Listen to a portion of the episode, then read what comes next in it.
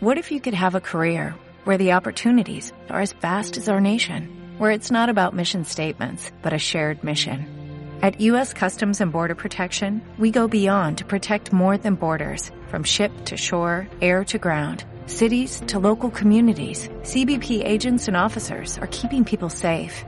Join U.S. Customs and Border Protection and go beyond for something far greater than yourself. Learn more at cbp.gov/careers. Hola, bienvenidos a este canal de Vigilancia Católica en la serie de vídeos que vienen a explicar la correlación de la obra de un ferviente católico como es Tolkien con la Sagrada Escritura, el magisterio y la tradición de la Iglesia, para encontrar una obra que bajo un tapiz, digamos, de pues de fantasía o de, o de lo que pareciera incluso un mundo que no tiene eh, referencias a la fe, está plagada de hecho de pistas que nos dan eh, pues el sabor y la enseñanza de la presencia de nuestro Señor Jesucristo.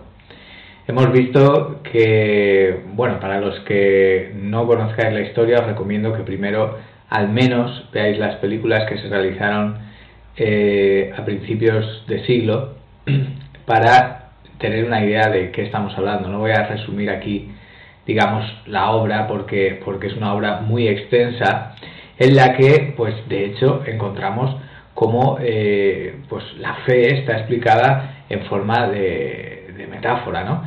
El tema aquí es el siguiente, es encontrar, para aquellos que ya conocéis la historia de la escritura, las semejanzas entre ambas.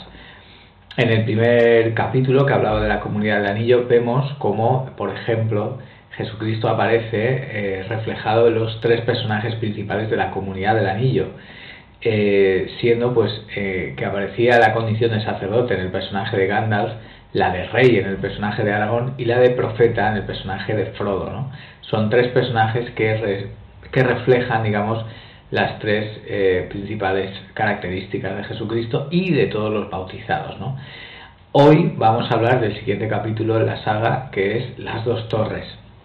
En principio, eh, Tolkien no tenía pensado eh, dividir la obra en, en, tres partes, pero la editorial, digamos, que le, le, le animó a hacerlo porque así sería, digamos, más fácil de vender, siendo una obra pues tan larga, ¿no? El tema es eh, cuáles los títulos que eh, se cogieron para reflejar cada episodio de la trama. Y precisamente el de las dos torres tiene mucho que ver con San Agustín, cuando nos presentaba las dos ciudades, la ciudad de Dios y la ciudad del hombre, las cuales veremos reflejadas sobre todo en el siguiente capítulo, que es el retorno del rey,